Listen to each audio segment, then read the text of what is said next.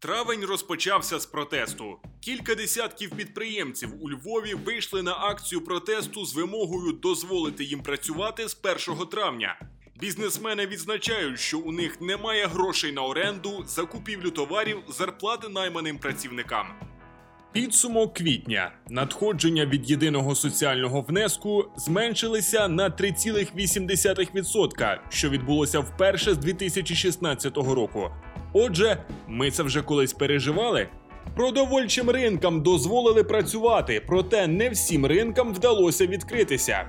Не всі майданчики здатні оснастити ринок антисептиками та забезпечити відстань у 3 метри між продавцями. У великих містах продавцям ускладнює вихід на роботу відсутність транспорту.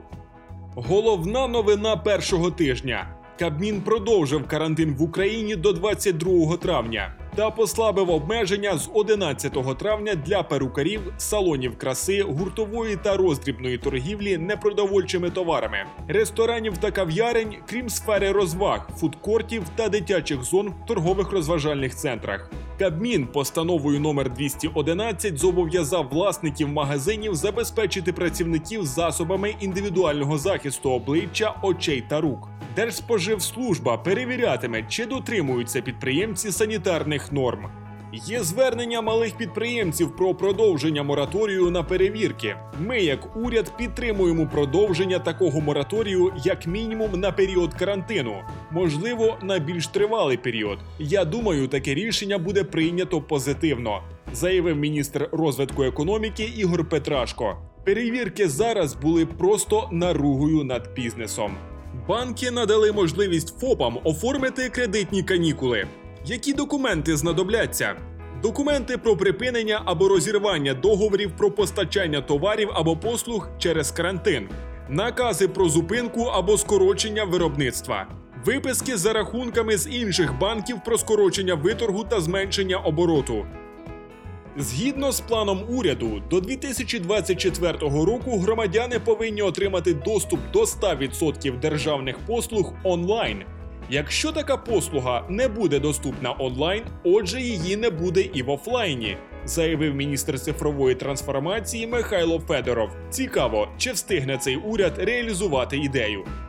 Google представив інструмент Rising Retail Categories, який показує топ товарних запитів користувачів, щоб компанії та виробники товарів бачили, що користувачі шукають та на що попит. Ці дані поки доступні лише в США, Канаді та Австралії. Цей інструмент переверне інтернет-торгівлю. Чекаємо. За даними Debit Credit, 12 травня останній день подання податкової звітності за перший квартал 2020 року, а також алкогольно-тютюнової звітності за квітень 2020 року. Під час кризи особливо важливо знати, скільки у вас грошей і де вони зберігаються. Підрахуйте, скільки у вас зараз активів, яка фінансова подушка і в яких банках вона знаходиться. Коли відступить коронавірусна криза, усі зрозуміють, що знаходяться в епіцентрі фінансової кризи. І повірте мені, тоді питання, скільки у вас грошей та чи все ви зробили для безпеки запасів, буде ключовим. Повідомив В'ячеслав Клімов, співвласник компанії Нова Пошта. Якщо ви ведете фінансовий облік у Торгсофт, то оцінити фінансову подушку легко. Режим фінансовий документ, період, аналіз вартості бізнесу та баланс за статтями фінансового аналізу покажуть стійкість бізнесу до коливань та на який запас міцності розраховувати.